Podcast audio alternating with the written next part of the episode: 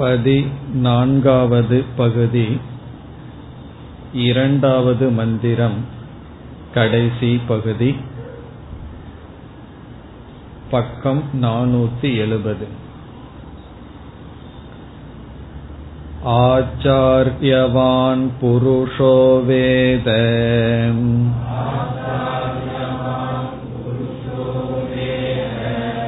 तस्य तावदेव चिरम् यावन्न विमोक्ष्ये अत सम्पत्स्य इति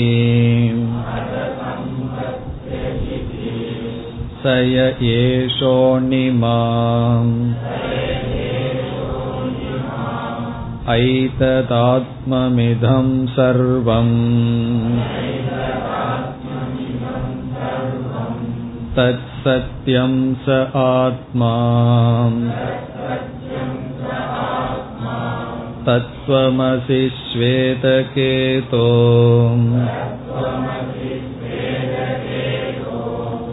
इति भूय एव मा भगवान् विज्ञापयतु इति तथा सौम्य इति होवाच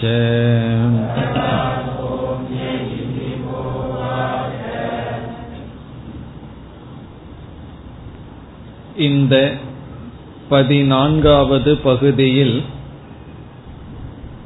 பிரம்ம ஞானத்துக்கு பிரமாணமாக வேதாந்த சாஸ்திரமும் குருவும் என்று பார்த்தோம். ஆச்சாரியரும் சாஸ்திரமும் பிரமாணம் என்று கதை மூலமாக பார்த்து முடித்தோம். பிறகு இறுதியாக நாம் பார்த்த சொல் ஆச்சாரியவான் புருஷக வேத இங்கு புருஷக என்றால் சாதகன் குறிப்பாக மோக்ஷத்துக்காக முயற்சி செய்கின்ற சாதகன் எப்படிப்பட்ட சாதகன்? அந்த சாதகனுக்கு அடைமொழி ஆச்சாரியவான். ஆசிரியருடன் கூடிய சாதகன் ஆசிரியரை உடையவன் என்று பொருள். ஆச்சாரியவான் என்றால் ஆசிரியரை உடையவன் ஆசிரியரை அல்லது குருவை பெற்றவன். ஆச்சாரியவான் புருஷக அப்படிப்பட்ட சாதகன் வேத. பிரம்மத்தை அறிகின்றான். இதில் நாம் சென்ற வகுப்பில் பார்த்த விளக்கம் ஏன் ஆசிரியர் தேவை என்ற கருத்துக்கு பல காரணங்கள் நாம் கொடுக்கலாம். ஒரு காரணத்தை நாம் பார்த்தோம். அது என்னவென்றால் உபதேசத்தில் முக்கியமான அங்கம் அபவாதம் என்பது. அபவாதம் என்றால் சிஷ்யனுடைய தவறான எண்ணங்கள் தவறான முடிவுகள் தவறான அறிவை நீக்குதல். அபவாதம் என்றால் தப்பை நீக்குதல். நாம் சில தவறான கருத்துக்களை ஆரம்பத்தில் படித்தோ கேட்டோ நமக்குள் சில கற்பனைகளுடன் இருப்போம். குருவானவர் அந்த கருத்து தவறு என்று சொல்லும் பொழுது அது அபவாதம் ஆகின்றது அப்பொழுது நம்முடைய அறிவு ஏற்கனவே பெற்ற அறிவை நாம் நீக்கி புதிதான சரியாக அறிவை பெறுகின்றோம். இப்படி இந்த அபவாதம் என்பது உபதேசத்தில் முக்கியமான அங்கத்தை பெறுகின்றது. அந்த அபவாதம் மிக கவனமாக செய்யப்பட வேண்டிய இடம். அது ஒரு சர்ஜரி போல அது ஒரு ஆபரேஷன் போல என்று நாம் பார்த்தோம். காரணம் எந்த அபவாதத்துக்கு சிஷ்யன் தகுதி அடைந்துள்ளானோ அதைத்தான் குருவானவர் அபவாதம் செய்வார். உதாகரணமாக சிஷ்யனுக்கு பிராணமய கோஷத்தில் அபிமானம் இருக்கும் பொழுது அவர் என்ன செய்வார்? அதை அபவாதம் செய்து மனோமய கோஷத்தை சத்தியமாக காட்டுவார்.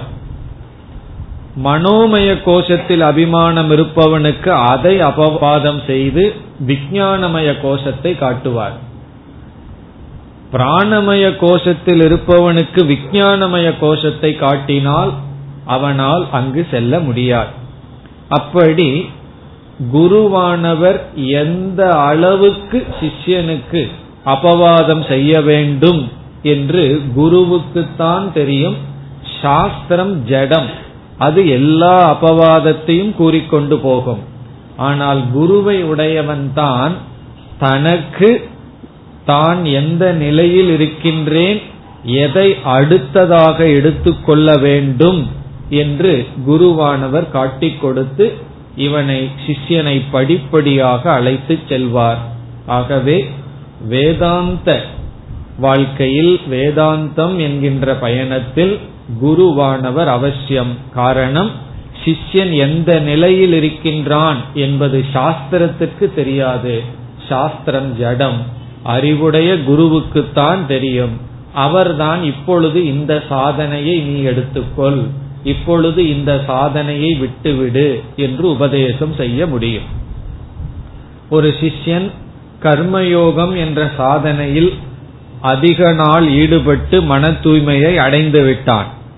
மன தூய்மையை அடைந்த காரணத்தினால் அவன் இந்த கர்மயோகத்திலிருந்து வராமல் அங்கேயே தொடரலாம். அப்பொழுது குருவானவர் இனி கர்மயோகம் போதும் உபாசனைக்கு வர வேண்டும் தியானத்துக்கு வர வேண்டும் என்று சொல்வார். ஜபத்துக்கு வர வேண்டும். சிலர் கோடிக்கணக்கான நாமத்தை ஜபம் செய்திருப்பார்கள். விசாரத்துக்கு வந்திருக்க மாட்டார்கள். அறிவு இருக்காது. அவருக்கு குரு என்ன சொல்லுவார்? இனிமேல் ஜபம் செய்தது போதும். மாலையை உருட்டியது போதும். புத்தியை உருட்ட ஆரம்பி என்று சொல்லுவார். விசாரத்துக்கு வா என்று சொல்வார்.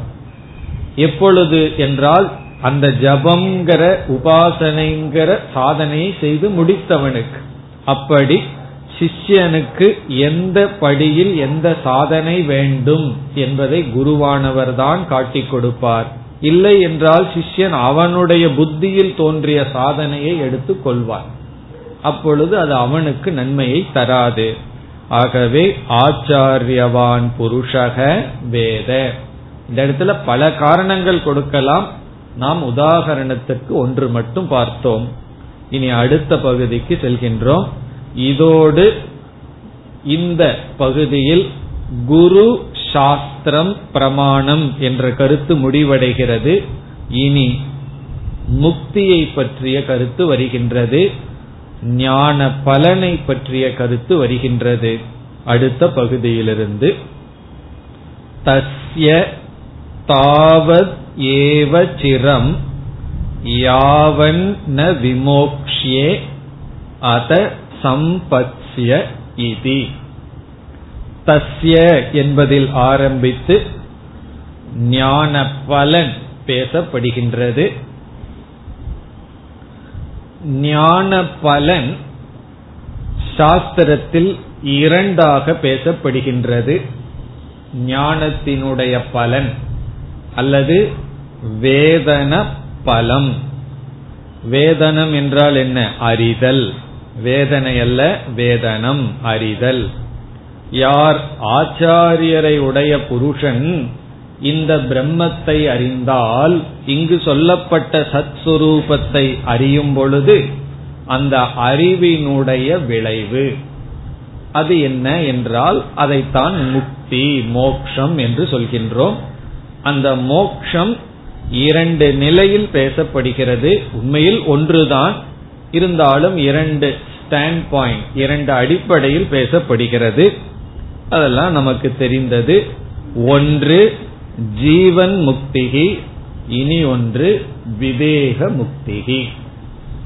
என்று முக்தி இரண்டு முக்தி அல்ல ஒரே முக்தி இரண்டு அடிப்படையில் பேசப்படுகின்றது. ஜீவன் முக்திகி விதேக முக்திகி. இனி வருகின்ற அடுத்த இரண்டு பகுதி இந்த முக்தியை பற்றியதுதான்.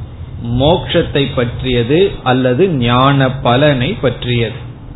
இப்ப இங்கு என்ன சொல்லப்படுகிறது என்றால் இவ்விதம் ஞானத்தை அடைந்தவனுக்கு விவேக முக்தியானது கைகூடுகின்றது என்று இங்கு சொல்லப்படுகிறது.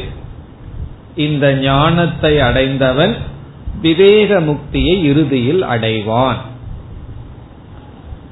பிறகு எவ்வளவு நாட்கள் என்றால் இந்த ஷரீரம் செல்லும் வரை அவன் இருந்து கொண்டு பிறகு விதேக முக்தியை அடைகின்றான் என்று சொல்லப்படுகிறது. இதெல்லாம் நமக்கு தெரிந்த கருத்தாக இருக்கும். விதேக முக்தி என்றால் என்ன? இந்த ஷரீரத்தினுடைய மரணம் அதை தொடர்ந்து மீண்டும் சரீரம் எடுக்காதது விதேக முக்தி. விதேகம் என்றால் இந்த சரீரம் சென்றதற்கு பிறகு அந்த ஜீவன் மீண்டும் ஒரு சரீரம் எடுக்காமல் இருப்பதற்கு விதேக முக்தி என்று பெயர். இந்த விதேக முக்தியானது தொடர்கிறது. இவனுக்கு கிடைக்கிறது. இவன் இறந்தால் இறந்ததற்கு பின் மீண்டும் சரீரம் எடுக்க மாட்டான். இனி அடுத்த கருத்து எவ்வளவு நாட்கள் இவன் அந்த விதேக முக்தியை அடைய இருக்கின்றது என்றால் எவ்வளவு நாட்கள் இந்த சரீரம் இருக்கின்றதோ அவ்வளவு நாட்கள் இவன் விதேக முக்திக்காக காத்து கொண்டிருக்க வேண்டும். மிக அழகாக இங்கு சொல்லப்பட்டுள்ளது இவன் விதேக முக்திக்காக காத்து கொண்டிருக்கின்றான் வெயிட் பண்ணிட்டு இருக்கானா எப்ப இந்த உடல் போகும்? இப்ப விதேக முக்தி எப்பொழுதுனா கொஞ்ச காலம்தான் இந்த உடல் போகும் வரை என்று இங்கு சொல்லப்படுகிறது. மந்திரத்தை பார்த்தால் தஸ்ய அவனுக்கு அவனுக்கு என்றால் இந்த ஞானிக்கு தாவத் ஏவ சிரம். தாவத் என்றால் தாவந்தம் காலம். அவ்வளவு காலம்தான். அவ்வளவு காலம்தான் தாவத்தேவ என்றால் அவ்வளவு காலம்தான் தாவந்தம் காலம் ஏவ. சிரம் யாவத் ந விமோக்ஷியதே. இந்த இடத்துல சிரம் என்றால் காத்து கொண்டிருப்பது. சிரம் அப்படின்னா வெயிட் பண்றது. அவ்வளவு காலம்தான் இவன் வெயிட் பண்ணிட்டு இருக்கணும். காத்து கொண்டு இருக்க வேண்டும். சிரம்ங்கிற வார்த்தையினுடைய பொருள் டிலே அப்படின்னு அர்த்தம். அச்சிரம்னா குயிக் சிரம் என்றால் கொஞ்சம் லேட் ஆகுதுன்னு அர்த்தம். தாமதம் என்று பொருள். சமஸ்கிருதத்துல சிரம் என்ற சொல்லுக்கு தாமதம். தாமதம்ங்கிற வார்த்தைக்கு நமக்கு நல்ல அர்த்தம் தெரியும். எப்ப ட்ரெயின்ல இருந்தாலும் என்ன சொல்லுவார்கள்? இவ்வளவு நேரம் தாமதமாக செல்லும். இவ்வளவு நேரம் லேட்டா போகும் எல்லாம் படிக்கிறோம் அல்லவா? அப்படி தாமதம்னா கொஞ்சம் லேட் ஆகுது. அதாவது இவனுக்கு விதேக முக்தி வந்து கிடைச்சிருது ஆனா கொஞ்சம் லேட் ஆகுதுன்னு உபனிஷத் சொல்லுது. எவ்வளவு காலம் லேட்டுனா இந்த சரீரம் போற வரைக்கும் இவன் கொஞ்ச நேரம் வெயிட் பண்ணிட்டு இருக்கணும். எதற்குனா? விதேக முக்திக்கு காத்து கொண்டிருக்கின்றான் யாவத் என்றால் எதுவரை? ந விமோக்ஷியே என்றால் ஷரீரம் விழுகவில்லையோ. இப்ப யாவத் ந விமோக்ஷியே யாவத்னா யாவந்தம் காலம். எவ்வளவு காலம் ந விமோக்ஷியேங்கிறத ந விமோக்ஷியத்தேன்னு புரிந்து கொண்டு எவ்வளவு காலம் இவனுடைய உடல் விழுகவில்லையோ மரணத்தை அடையவில்லையோ பிறகு முதல்ல இருந்து வரணும். தாவத் ஏவ சிரம். அவ்வளவு காலம் தாமதம் ஆகின்றது இப்ப எவ்வளவு காலம் இவனுடைய உடல் விழுகவில்லையோ மரணத்தை அடையவில்லையோ அவ்வளவு காலம்தான் விவேக முக்திக்கு அவன் தாமதம் அடைகின்றான். அந்த தாமத காலத்தை தான் ஜீவன் முக்தி என்று சொல்லப்படுகிறது. இவன் வெயிட் பண்ணிட்டு இருக்கிற காலம் ஜீவன் முக்தி சரீரம் விழுகிறது வந்து விதேக முக்தி. இப்ப விதேக முக்தி வரை இவன் காத்து கொண்டிருக்கின்றான் தாவதேவ சிரம். அவ்வளவு நாள் தான் வெயிட் பண்ணிட்டு இருக்கான் அதாவது எல்லாம் அடைஞ்சாச்சு ஏதோ காத்து கொண்டு இருக்கின்றான் இதை நம்ம எப்படி பார்க்கணும்? ஞானியானவன் ஞானம் அடைஞ்சதற்கு பிறகு அவன் வேற எதற்காகவும் காத்து கொண்டிருக்க வேண்டிய அவசியம் இல்லை. அஜானி வந்து ஒவ்வொன்னுக்கும் காத்துட்டு இருப்பான் அடுத்த மழை எப்ப வருது? காத்துட்டு இருப்போம் ப்ரமோஷன் எப்ப வருது? அதுக்கு காத்துட்டு இருப்போம் அதுக்கப்புறம் அடுத்த பேங்க்ல எஃப்டி எப்ப மெச்சூர் ஆகும்? அதுக்கு காத்துட்டு இருப்போம் இப்படி எத்தனையோ லட்சியத்துக்காக அதை குறிச்சு காத்துட்டு இருப்போம் அப்ப என்ன ஆகும்னா அதையவே மனசுல நினைச்சிட்டு அது எப்ப கிடைக்கும் அது எப்ப கிடைக்கும்னு காத்து கொண்டு இருப்போம் எதற்காக காத்துட்டு இருக்கோம் அப்படின்னு சொன்னா அதுதான் நம்முடைய வாழ்க்கையில லட்சியமா இருக்கு. இதற்காக காத்துட்டு இருக்கேன் இதற்காக காத்துட்டு இருக்கேன்னு சொல்லி. சில சமயம் கிளாஸ் எப்ப முடியும்னு காத்துட்டு இருப்போம் அப்படின்னு என்ன? கஷ்டப்பட்டு எப்படியாவது அது முடியணும் அப்படின்னு காத்துட்டு இருக்கிறது சில கிளாஸ் அப்படி இருக்காது. அப்படி காத்து கொண்டிருத்தல் எதற்காக? அதுபோல இந்த ஞானி எதற்காக காத்துட்டு இருக்கான்னா இந்த சரீரம் எப்போ போகும்? அப்படின்னு என்ன அர்த்தம்? அவனுக்கு இந்த சரீரத்திலிருந்து ஆக வேண்டியதெல்லாம் ஆயாச்சு. ஏதோ இழுத்துட்டு இருக்கு சொல்லுவாங்க தெரியுமா? இழுத்துட்டு இருக்கு போக மாட்டேங்குதுன்னு. அப்படி ஏதோ இழுத்துட்டு இருக்கு எப்ப போகுமோ போகட்டும் என்று இவன் மரணத்துக்கு காத்து கொண்டிருக்கின்றான் மரணத்தை வரவேற்க காத்து கொண்டிருக்கின்றான் இந்த மனநிலையில் இருக்கிறவன் தான் ஜீவன் முக்திகி. இந்த ஜீவன் முக்தனுடைய மனநிலை மரணத்திலையும் விருப்பம் இருக்கக்கூடாது. இவன் காத்துட்டு இருக்கான்னு சொல்றதிலிருந்தே மரணத்துல இவனுக்கு விருப்பம் இல்லைன்னு தெரியுது. இவனுக்கு காத்துட்டு இருக்கிற வரைக்கும் பொறுமை இல்லைன்னா இப்பவே முடிச்சுக்கலாமே. எப்படி வேணாலும் எப்ப வேணாலும் வாழ்க்கையை முடிக்கலாம். இவன் பொறுமையா வெயிட் பண்றதுல இருந்து மரணத்துல விருப்பம் இல்லைங்கிறது தெரிகின்றது. ஏன்னா அது வர்ற நேரத்துல வரட்டும்னு காத்து கொண்டிருக்கின்றான் இந்த காத்து கொண்டு இல்லாதவர்கள் தான் சீக்கிரம் பண்ணணும்னு ஏதாவது செய்வார்கள். பிறகு ஜீவிதத்திலேயே இவனுக்கு விருப்பம் கிடையாது. ஏன்னா மரணத்துக்காக காத்துட்டு இருக்கான் வேற ஏதாவது விதத்துல வாழ்றதுக்கு காத்துட்டு இல்ல. மரணத்துக்காக வெயிட் பண்ணிட்டு இருக்கான் மரணத்தை நோக்கி அது தன்னிடம் வரட்டும் என்று எதிர்பார்த்து கொண்டிருக்கின்றான். அப்ப ஜீவிதத்திலையும் இச்சை கிடையாது மரணத்திலையும் இச்சை கிடையாது. இப்படிப்பட்ட மனநிலை தான் ஜீவன் முக்தனுடைய மனநிலை. அதாவது மரணத்திலையும் விருப்பம் இல்லை பிறகு வாழ்க்கையிலையும் விருப்பம் இல்லை அப்படி சொன்ன உடனே நம்ம மனதில் ஒன்று தோன்றலாம். மரணத்திலையும் விருப்பம் இல்லாம வாழ்வதிலையும் விருப்பம் இல்லாத மனநிலையில எனக்கு விருப்பம் இருக்கேன்னா?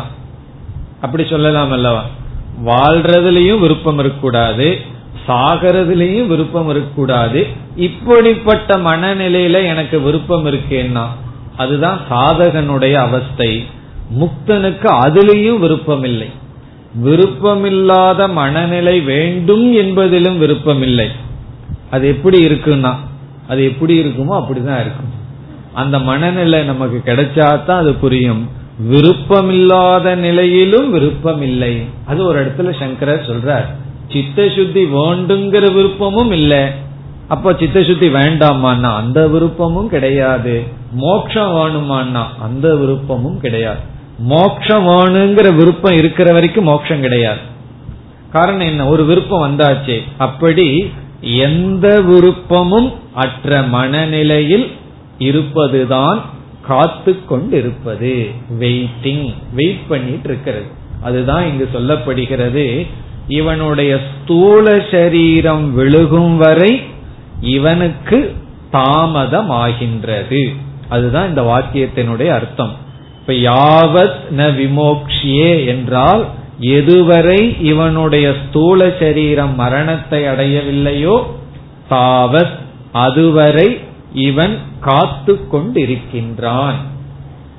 இப்படிப்பட்டவனுடைய மனநிலை எப்படி இருக்கும்னா மரணம் ஜீவிதம் விருப்பம் விருப்பமின்மை எதுலேயும் விருப்பமின்மை. பிறகு என்னன்னா மன நிறைவு மன நிறைவுடன் இவன் ஜீவன் முக்தனாக இருக்கின்றான். பிறகு சரீரம் விழுந்ததற்கு பிறகு இவனுடைய நிலை என்ன? அத சம்பத்ய இதி. இந்த இடத்திலையும் சம்பத்யே அப்படின்னு இருக்கு. சம்பத்யதே என்று நாம் போட்டு சம்பத்யதே என்றால் பிறகு இவன் சத் பிரம்மனுடன் ஒன்றாகிறான். அத என்றால் உடனே என்று பொருள். பொதுவா அதங்கிற சொல்லுக்கு பிறகு என்று பொருள். ஆனா இந்த இடத்துல அத என்றால் ததானி அப்பொழுதே. இந்த ஷரீரம் விழுந்த உடனேயே சம்பத்யதே என்றால் இவன் சத் பிரம்மத்துடன் ஒன்றாகிறான். சத் பிரம்மத்துடன் கலந்து விடுகின்றான்.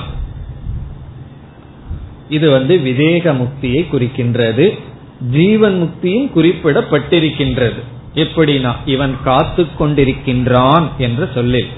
இப்ப இந்த வாக்கியம் ஆச்சாரியவான் புருஷோ வேதங்கிற வாக்கியமும் தஸ்ய தாவதேவ சிரம் யாவன்ன விமோக்ஷியங்கிறது மிக பிரசித்தமான வாக்கியம். பல இடங்களில் இது கோட் பண்றது வாக்கியம். சங்கரர் வந்து இந்த ரெண்டு வாக்கியத்தையும் எல்லா உபனிஷத் பாஷ்யங்களையும் கோட் பண்ணியிருப்பார். மோக்ஷ விதேக முக்திக்கும் ஜீவன் முக்திக்கும் இந்த வாக்கியமும் பிறகு குரு தேவைங்கிறதுக்கும் இந்த வாக்கியமும் மிக முக்கியமாக சாஸ்திரத்துக்குள்ள பிரசித்தமாக இருக்கின்றது. விளக்க ஆசிரியர்களுக்குள் மிக பிரசித்தமான வாக்கியம் இது. ஆச்சாரியவான் புருஷோவேத ஆசிரியரை உடையவன் ஞானத்தை அடைகின்றான். ஞானத்தை அடைந்தவனுக்கு ஸ்தூல சரீரம் விழுகும் வரை அவன் காத்து கொண்டிருக்க வேண்டியது இருக்கின்றது காத்து கொண்டிருக்கின்றான் பிறகு ஸ்தூல சரீரம் சென்றவுடன் அவன் சத் பிரம்மத்துடன் ஒன்றாகி விடுகின்றான் என்பதுடன் இந்த பகுதி முடிவடைகிறது. இனி நாம் அடுத்த பகுதிக்கு செல்ல வேண்டும். பிறகு கடைசி மந்திரம் ச ஏஷக அணிமா இததாத்மியம் அதே மந்திரம். பதினைந்தாவது பகுதி. पुरुषं सोम्य उत उपतापिनं ज्ञातयः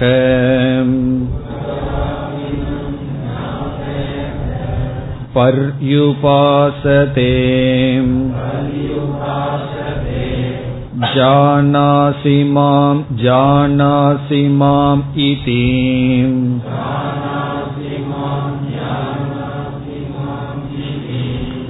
तस्य यावन्न वाङ्मनसि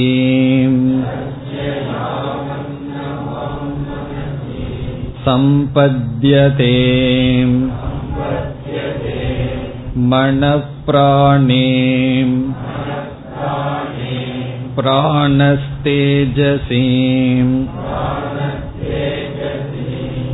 तेजः परस्यां देवतायाम्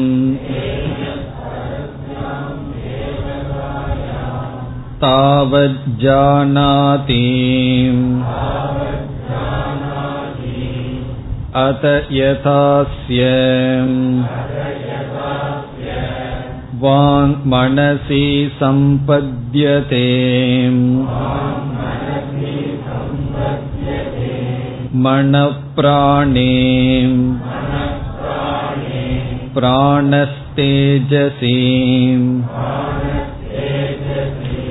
तेजपरस्यां देवतायाम्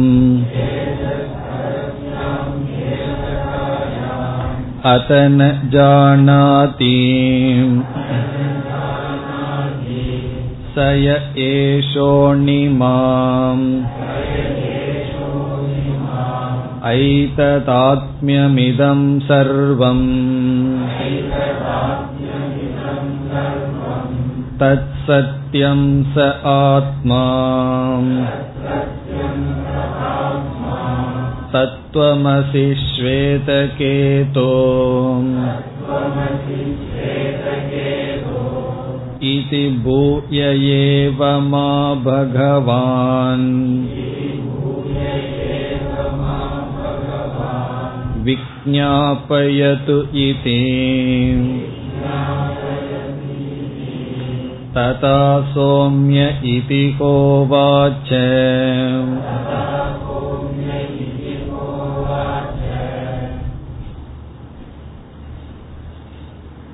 இந்த பதினைந்தாவது பகுதி ஒரு உதாகரணத்துடன் விதேக முக்தியானது விளக்கப்படுகின்றது. விதேக முக்தி காரணம் சென்ற பகுதியினுடைய இறுதியில் விதேக முக்தி கூறப்பட்டது. இவன் காத்து கொண்டிருந்து சத்வரூபத்துடன் ஒன்றாகின்றான் என்று அது இங்கு விளக்கப்படுகின்றது. மிக எளிமையான பகுதி இது. இங்கு திருஷ்டாந்தம் உதாகரணம் முமூர்ஷு திருஷ்டாந்தக என்று சொல்லப்படுகிறது. முமூர்ஷு திருஷ்டாந்தக.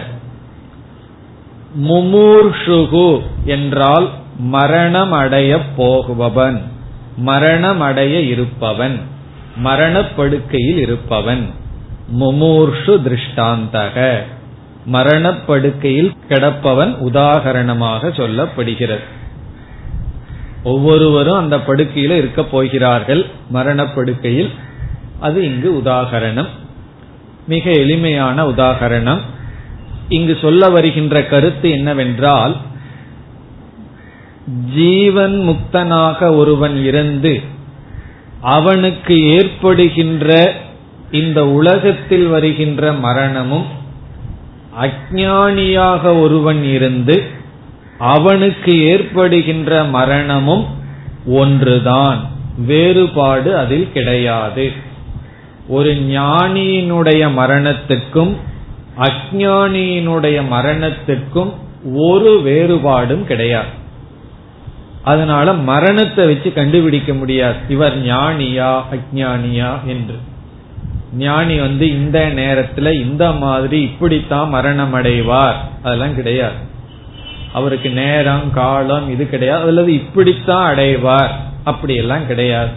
நோய் வாய்ப்படாம திடீர்னு போவார் ஞானி. அப்படியெல்லாம் கிடையாது. ஞானியினுடைய மரணமும் அஜானியினுடைய மரணத்தில் வேறுபாடு இல்லை. பிறகு எதில் வேறுபாடுனா மரணம் அடைந்ததற்கு பிறகு ஞானி மீண்டும் பிறப்பதில்லை. அஜானி பிறக்கின்றான். பிறகு மரணம் அடையும் வரை ஞானமடைந்து மரணம் அடையும் வரை ஞானியினுடைய வாழ்க்கையில் ஜீவன் முக்தனாக இருக்கின்றான். அந்த கருத்து அடுத்த பகுதியில் வருகின்றது பதினாறாவது செக்ஷன்ல ஜீவன் முக்தி இந்த பகுதியில விதேக முக்தி. அதாவது மரணம் அடையும் வரை இந்த மரணம் அடைகிற ப்ராசஸ்ல ஒரு வேற்றுமையும் கிடையாது. மரணம் அடைந்ததற்கு பிறகுதான் வேற்றுமை. சரீரம் எப்படி போகுமோ அப்படித்தான் போகும். பிறகு என்ன சொல்லப்படுகிறது? மரணம் அடைந்ததற்கு பிறகு அஜானியானவன் எத்தனையோ பாதைகளில் பயணம் செய்கின்றான். சுக்ல கதி கிருஷ்ண கதின்னு எத்தனையோ கதி இருக்கு. இவனுக்கு ஒரு விதமான கதியும் இல்லை. பிறகு இங்கு என்ன உதாகரணம் என்றால் ஒருவன் நோய்வாய்ப்பட்டு படுத்திருக்கின்றான். அப்பொழுது மரணப்படுக்கையில் இருக்கின்றான். எப்ப போவோமோன்னு காத்து கொண்டு இருக்கின்றான் சுற்றி இருக்கின்ற உறவினர்கள் வந்து என்னை உனக்கு அடையாளம் தெரிகிறதா? என்னை உனக்கு அடையாளம் தெரிகிறதான்னு கேட்பார்கள். ஏன்னா அவங்களுக்கு அதுல ஒரு சந்தோஷம். என்னைத்தான் கடைசியா அடையாளம் சொன்னா அப்படின்னு சொல்லி. நான் யாருன்னு தெரியுதா? நான் அண்ணன் வந்திருக்கேன் அக்கா வந்திருக்கேன் மாமா வந்திருக்கேன் எல்லாம் சொல்லுவார்கள். எது வரைக்கும் இவன் வந்து தலையாட்டிட்டு இருப்பான் என்றால் எதுவரை இவனுடைய மரணம் நடைபெறவில்லையோ அது வரைக்கும் எல்லாத்தையும் பார்த்துட்டு இருப்பான். அந்த படிகள் சொல்லப்படுகிறது. வாக்கு வந்து மனசுல ஒடுங்குற வரைக்கும் பிறகு மனசு வந்து பிராணன்ல ஒடுங்குற வரைக்கும் இவன் வந்து வாக்கு ஒடுங்காத வரைக்கும் வாயில சொல்லிட்டு இருப்பான் நீ தான் மாமா நீ தான் மச்சான் எல்லாம் சொல்லிட்டு இருப்பான். வாக்கு மனசுல ஒடுங்கிடுதுன்னு சொன்னா பேச முடியாது பார்த்துட்டு இருப்பான். மனது பிராணன்ல ஒடுங்கி விட்டால் அதுவும் கிடையாது தெரியவே தெரியாது. அப்படியே பிளாங்க் லுக் இருக்கும். பிராணன் தேஜஸ் தத்துவத்தில் ஒடுங்கி தேஜஸ் தத்துவம் வந்து பிரம்மத்தில் ஒடுங்கி விட்டால் பிறகு அவன் ஒன்றும் செய்ய மாட்டான் யாரையும் அடையாளம் கண்டுகொள்ள மாட்டான். அதோடு இந்த உலகத்தில் இருக்கிற அனைத்து ரிலேஷன்ஷிப்பும் போயாச்சு. அது வரைக்கும் தான் எல்லா உறவுகளும் அதற்கு பிறகு இந்த உறவு சென்று விட்டது. இந்த ஸ்தூல சரீரத்தை விட்டோம்னாவே எல்லா ரிலேஷன்ஷிப்பும் போயிடும். எல்லா உறவுகளுக்கும் இந்த ஸ்தூல சரீரம் தான் மூலம். இவனுக்கு இந்த சரீர அபிமானம் சென்றவுடன் இவன் யாரையும் அடையாளம் கண்டுகொள்வதில்லை. பிறகு இவனுடைய தேஜஸ் தத்துவம் பரபிரம்மத்திடம் ஒடுங்கிவிட்டால் அவனுக்கு மரணம் ஏற்படுகின்றது. கடைசி மரணம் யாருக்கு? ஞானிக்கு. அஜானிக்கு தற்கால மரணம். அவன் மீண்டும் பிறப்பை எடுப்பான். அதுதான் இங்கு சொல்லப்படுகிறது. இனி நாம் மந்திரத்திற்குள் சென்றால் புருஷம் சோம்ய உத உபதாபினம். உபதாபினம் புருஷம். உபதாபினம் என்றால் நோய்வாய்ப்பட்ட பார்த்ததேனா அவனை சுத்தி நின்று கொண்டு என்ன கேட்கிறார்கள்? இது வந்து உறவினர்கள் வந்து அவனை பார்த்து கேட்கறது ஜானாசிமாம் ஜானாசிமாம் இதி. ஜானாசினா உனக்கு தெரிகிறதா? மாம்ன என்னை. என்னை உனக்கு தெரிகிறதா? என்னை உனக்கு தெரிகிறதா? என்று. இப்படி நம்மளும் நாலு பேர்த்திட்ட கேட்டிருப்போம். பிறகு நம்மையும் நாலு பேர் கேட்பார்கள். இதுதான் வாழ்க்கையே. இப்படி என்ன உனக்கு தெரியுதா? என்ன உனக்கு தெரிகிறதான்னு அப்பதான் வந்து பேசுவார்கள். இவனுக்கு எவ்வளவு காலம் தெரியும்னா எவ்வளவு காலம் இவன் இறக்கவில்லையோ அவ்வளவு காலம் தெரியும். அதுதான் தொடர்கிறது. தஸ்ய அவனுக்கு யாவத் எதுவரை ந வாங் மனசி சம்பத்தியதே. எதுவரை இவனுடைய வாக் மனதில் ஒடுங்கவில்லையோ எதுவரை இவனுடைய வாக் சக்தி வாகிந்திரியம் மனதில் ஒடுங்கவில்லையோ மனக பிராணே மனமானது பிராணனில் ஒடுங்கவில்லையோ பிராணக தேஜசி பிராணனானது தேஜஸ் தத்துவத்தில் ஒடுங்கவில்லையோ? தேஜக பரஸ்யாம் தேவதாயாம். தேஜஸ் தத்துவமானது பரபிரம்மத்தில் ஒடுங்கவில்லையோ? இங்கு பரஸ்யாம் தேவதாயாம்ங்கிறது சத் தத்துவத்தை குறிக்கின்றது. இது வந்து எப்படிப்பட்ட முமூர்ஷுனா ஞானியான முமூர்ஷு ஞானியாக இருக்கின்ற மரணப்படுக்கையில் இருப்பவன் அவனுக்கு பரபிரம்மத்தில் ஒடுங்கவில்லையோ? இவனுடைய தேஜஸ் தத்துவம் பரபிரம்மத்தில் ஒடுங்கவில்லையோ? தாவத் ஜானாதி. அதுவரை இவன் அறிகின்றான். அதுவரை இவன் வந்து எல்லாத்துக்கும் நீதான் நீதான் சொல்லிக் கொண்டு இருப்பான் அஜானி அப்படித்தான் சொல்லிட்டு இருப்பான் ஞானி அப்படித்தான் சொல்வான். இனி அடுத்த பகுதியில் அத யதா. ஆனால் யதா எப்பொழுது அஸ்ய இவனுடைய வாங் மனசி சம்பத்தியதே வாக்கானது மனதில் ஒடுங்கிவிட்டதோ மனக பிராணே மனமானது பிராணனில் ஒடுங்கிவிட்டதோ பிராணக தேஜசி பிராண தத்துவம் தேஜஸ் தத்துவத்தில் ஒடுங்கிவிட்டதோ தேஜக பரஸ்யாம் தேவதாயாம். தேஜஸ் தத்துவமானது பரதேவதை இங்கு சத் தத்துவத்தில் ஒடுங்கிவிட்டதோ அத அப்பொழுது ந ஜானாதி அவன் ஒன்றையும் அறிவதில்லை. இப்படி இப்ப வாக்கு வந்து மனசுல ஒடுங்குது மனமானது பிராணன்ல ஒடுங்குகின்றது அப்படின்னா என்ன? முதல்ல வாக்கு பேசுற சக்தி போகுது பார்த்துட்டு இருக்கான் சிந்திச்சிட்டு இருக்கான் இரண்டாவது சிந்திக்கிற சக்தியும் சென்று விடுகிறது. வெறும் பிராணன் மட்டும் ஓடிட்டு இருக்கு மூன்றாவது பிராணனும் நின்று விடுகிறது. தேஜஸ்னா உடல்ல கொஞ்சம் அந்த தணல் கொஞ்சம் அந்த ஹீட் மட்டும் லைட்டா இருக்கும். ஆனா பிராணனும் நின்னாச்சு. அதுக்கு ரொம்ப டைம் கேப் குறைவு. பிராணன் நின்று கொஞ்ச நேரத்துல உடல் சூடா இருக்கும். அதற்கு பிறகு என்னன்னா அந்த தேஜஸும் போயிரும்.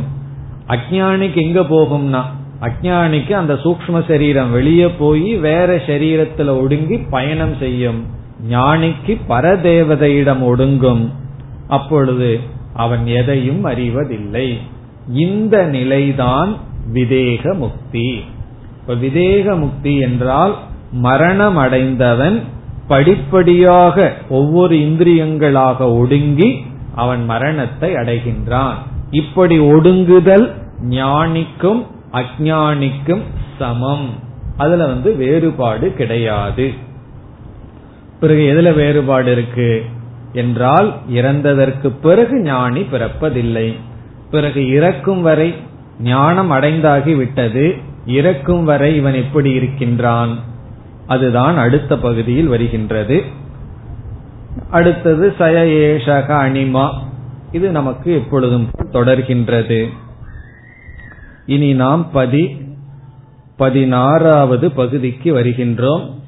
இந்த பதினாறாவது பகுதி ஜீவன் முக்தியை பற்றியது. இப்ப ஜீவன் முக்தி என்றால் உயிரோடு இவன் மரணமடையும் வரை இருக்கின்றான். அதுவரை இவன் எப்படி இருப்பான்? மிக அழகான கருத்து கடைசி பகுதியில் வருகின்றது. இப்பொழுது பதினாறாவது பகுதிக்கு செல்கின்றோம். पुरुषं सोम्य उत हस्तगृहीतम् आनयन्ति अपहार्षीत् स्थेयम् अकार्षीत् परशुम् अस्मै तपत इति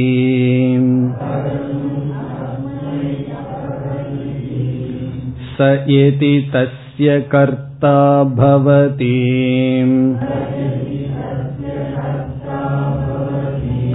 तत एव अनृतम् आत्मानं कुरुते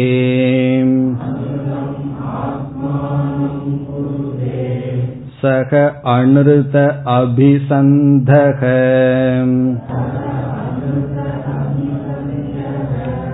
अनृतेन आत्मानम् अन्तर्धाय परशुं तप्तम् प्रतिगृह्णाति स दह्यते अत हन्यते अत यदि तस्य अकर्ता भवति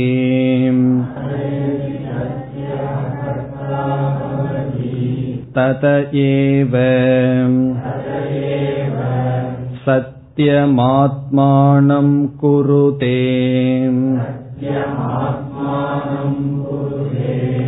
स सत्याभिसन्धः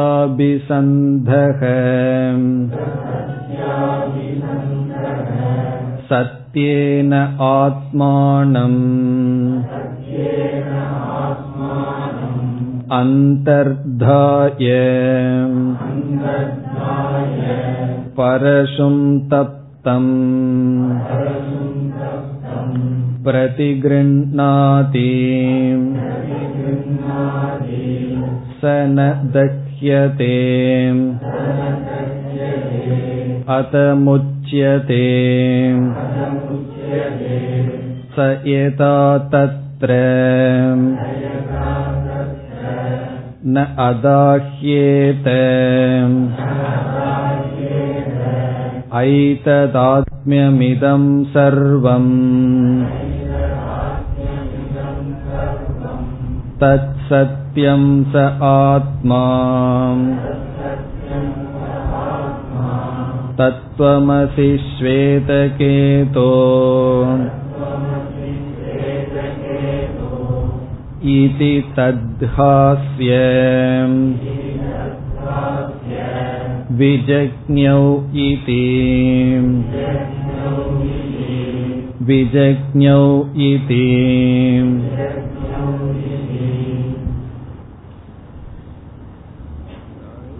இந்த பதினாறாவது கடைசி பகுதியில் வருவது ஜீவன் முக்திகி இவன் மரணத்தை அடையும் வரை ஞானம் அடைந்ததற்கு பிறகு எப்படி இருக்கின்றான் என்பது அதாவது துயரப்படாமல் சம்சாரியாக இல்லை துயரப்படுவதில்லை சம்சாரியாக இல்லை என்பதுதான் கருத்து. இங்கு என்ன கதை என்றால் இந்த கதையை வந்து நம்ம நம்பி ஆகணும். அந்த காலத்துல பேசப்படுகின்ற ஒரு கதை.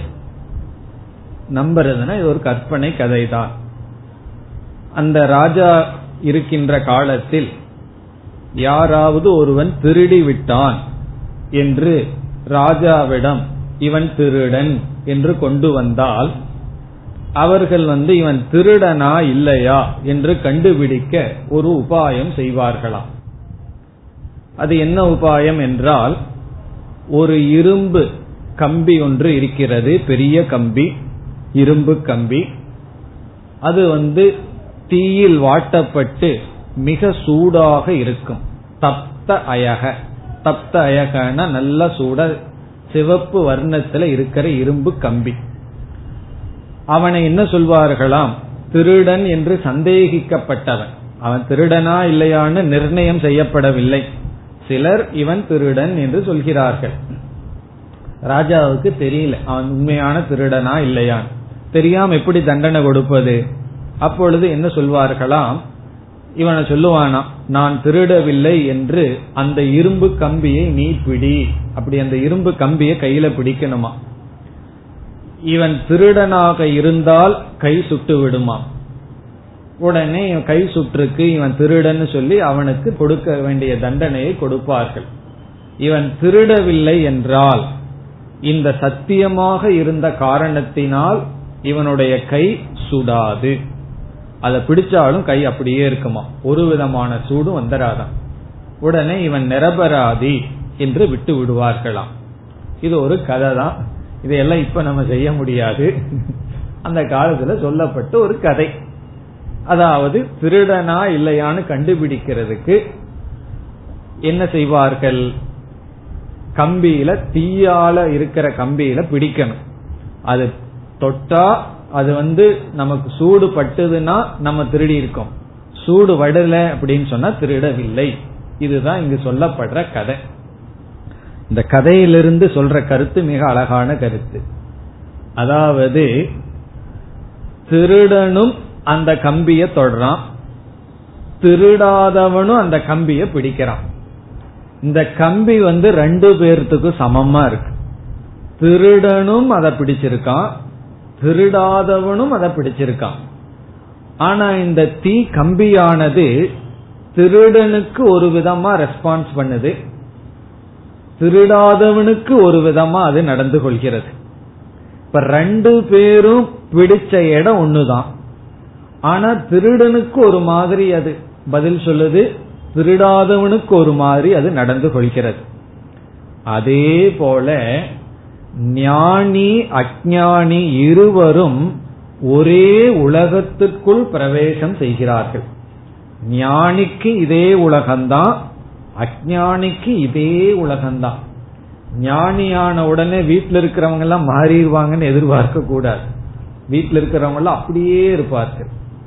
அஜானியா இருக்கும் பொழுது அப்படியே இருப்பார்கள். வர்ற அவமானங்கள் எல்லாம் அப்படியே இருக்கு ஆனால் ஞானிக்கு இந்த உலகம் சம்சாரத்தை கொடுக்கறதுக்கு சக்தி இருக்கிறது இல்ல அஜானிக்கு இந்த உலகம் துயரத்தை கொடுக்கின்றது.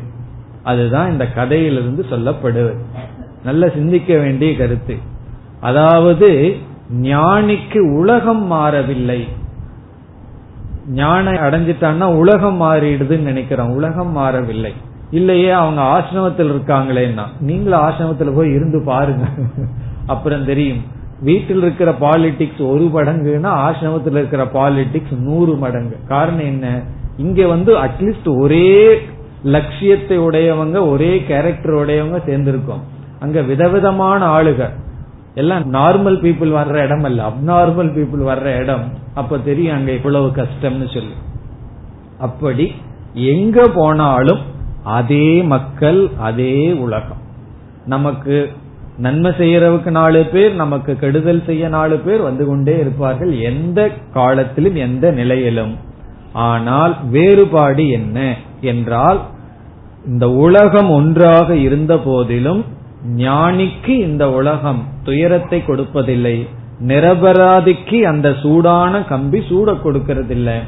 குற்றவாளிக்கு அது வந்து கஷ்டத்தை கொடுக்கின்றது. அது போல இதுதான் கதையும் அதிலிருந்து சொல்லப்படுற கருத்தும் இப்ப இங்க என்ன சொல்லப்படுகிறதுனா ஞானி அஜானி இவர்களுக்குள்ள வர்ற மாற்றத்துல உலகம் மாறுவதில்லை. உலகம் இவர்களுக்கு கொடுக்கின்ற சம்சாரத்துலதான் மாற்றம். என்னுடைய அர்த்தம் என்ன? நான் மாறிவிட்டால் இந்த உலகம் எனக்கு துயரத்தை கொடுக்கின்ற சக்தியை இழந்து விடுகிறது. அதே சொற்கள் அதே ட்ரீட்மெண்ட் அதே உலகம். ஆனால் அது நிமித்தமாக நான் துயரப்பட மாட்டேன்.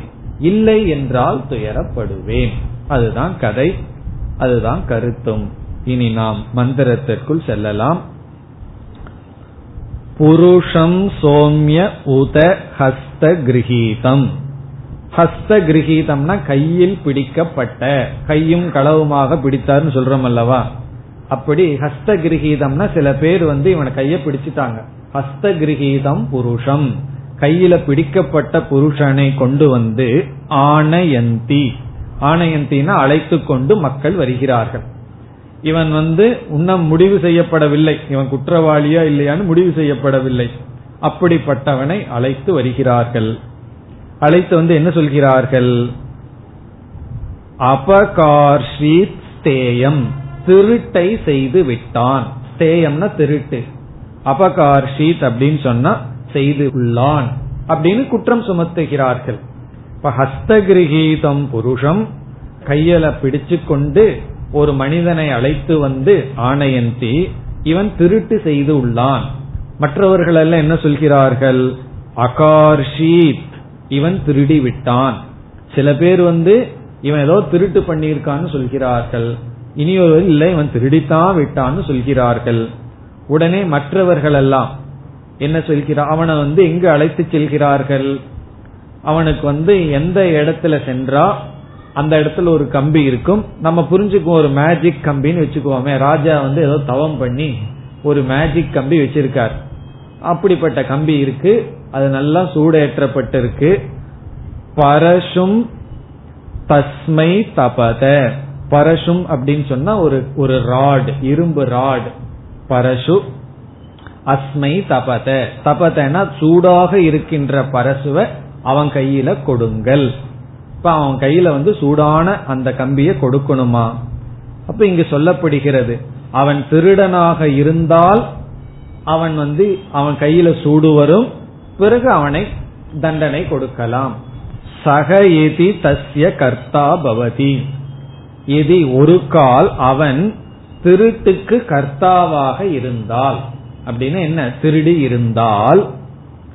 அத ஏவ அப்படி அவன் திருடிய காரணத்தினால் பிறகு இவன் பரச தொடும்போது என்னன்னு சொல்லிட்டு தொடறான். நான் திருடவில்லைன்னு சொல்லிட்டு தொடுகின்றான்.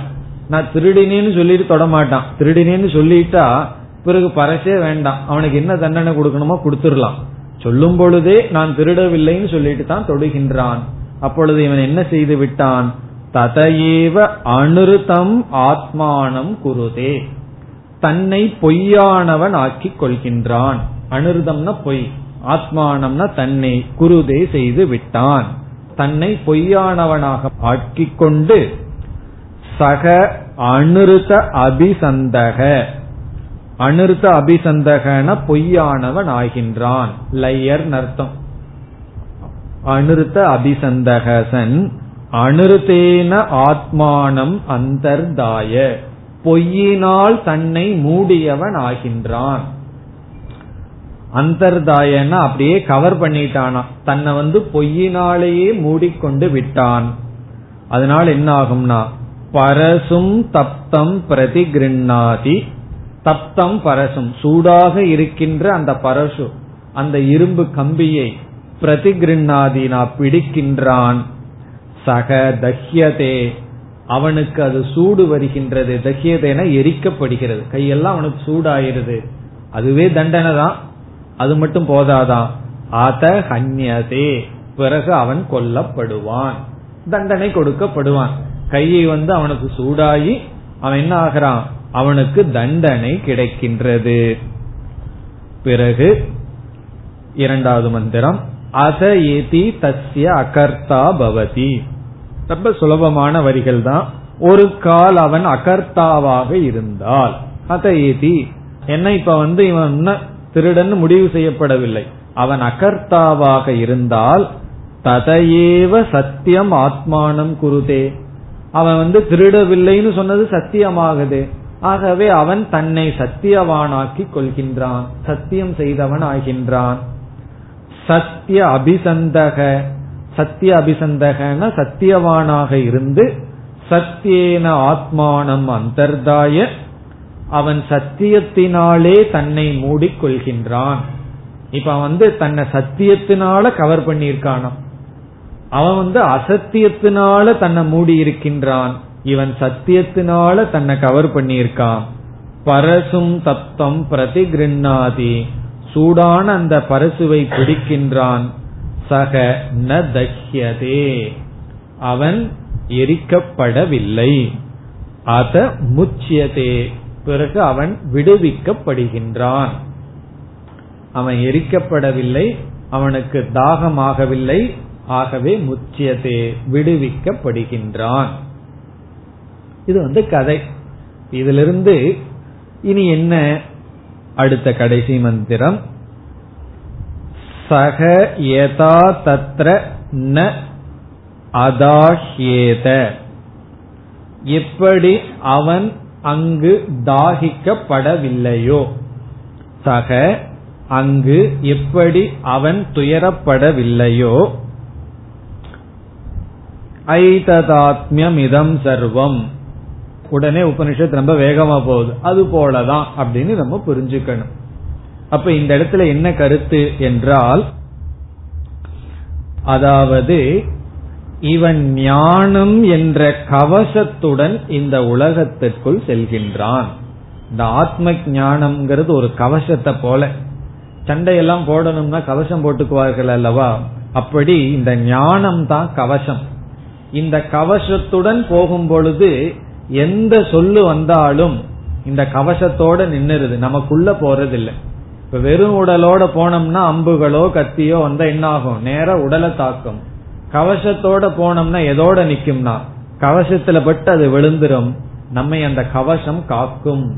அதுபோல இந்த உலகத்துக்குள்ள போறதுன்னா என்ன அர்த்தம்? பொருள்களை பார்க்கிறது சொற்களை கேட்கிறது நம்ம சொல் சொல்றது. இப்படி இந்த விவகாரத்திற்குள்ள இவன் போகும் பொழுது ஞானம் என்ற கவசத்துடன் இவன் செல்கின்றான். அப்ப என்ன ஆகுதுன்னா இந்த ஞானம் வந்து எதெல்லாம் சம்சாரத்தை கொடுத்துட்டு இருந்ததோ அதையெல்லாம் சம்சாரத்தை கொடுக்காம அப்படியே கன்வெர்ட் பண்ணி கன்வெர்ட் பண்ணி உள்ள விடுது. ஒருவன் வந்து ஒரு வார்த்தையை சொன்னான்னு சொன்னா ஞானத்துக்கு முன்னாடி அந்த வார்த்தை வந்து துயரத்திற்குரிய சொல். ஞானத்துக்கு பிறகு அந்த வார்த்தை வந்து துயரத்திற்குரிய சொல் அல்ல. அது எப்படி ஞானத்துக்கு இவ்வளவு சக்தி இருக்கு? ஒரு சிறிய அறிவு கஷ்டப்படுத்திட்டு இருந்த அந்த சொல்ல கஷ்டப்படுத்தாத சொல்ல எப்படி மாற்றும்னா? அதற்கு ஒரு உதாரணம் இருக்கு. இந்த கர்ணன் வந்து தன்னுடைய தாய் குந்தின்னு தெரிஞ்சதற்கு பிறகு தெரிஞ்சதற்கு முன்னாடி இருக்கிற மனநிலைய பார்ப்போம். தெரியறதுக்கு முன்னாடி அவனுடைய மனநிலை எப்படின்னா யாரெல்லாம் தேரோட்டின்னு சொன்னார்களோ அந்த வார்த்தை அவனுடைய மனதில் எப்படி இருக்கும்னா அப்படியே அந்த வேல் எழுத்தினது போல் இருக்கும். ஒவ்வொரு சொல்லும் அவன் அது வந்து துயரப்படுத்தியது. ஞானத்துக்கு பிறகு மற்றவர்களுக்கு அந்த ஞானம் வரல அவனுக்கு மட்டும் வந்தது. போர்க்களத்துல அர்ஜுனனோ மற்றவங்களோ தேரோட்டின்னு சொல்லி இருந்தா அந்த சொல் வந்து அவனுக்கு ஒரு பெஸ்ட் ஜோக்கா இருந்திருக்கும். அந்த சொல் அவனை தாக்கி இருக்காது காரணம் என்ன? அவனுக்கு யாருன்னு தெரிகின்றது. இப்ப ஞானத்துக்கு பிறகு நீ தேரோட்டி அப்படின்னு சொல்லும் பொழுது அவன் மனசுக்குள்ள சிரிச்சுக்குவான். நான் வந்து குந்தியினுடைய மகன் உனக்கு தெரியவில்லைன்னு சிரிச்சுக்குவான்.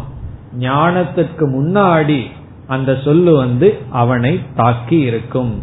இப்ப எவ்வளவு கடினமான வார்த்தை அது எவ்வளவு ஒரு நகைச்சுவைக்குரிய வார்த்தையா மாறி இருக்கும் அதே போலதான் யாராவது நம்ம பார்த்து நான் ஏ பேயே அறிவு இருக்கா? அப்படின்னு கேட்டா நமக்கு அந்த சந்தேகம் இருக்கிற வரைக்கும் துக்கமா இருக்கும்.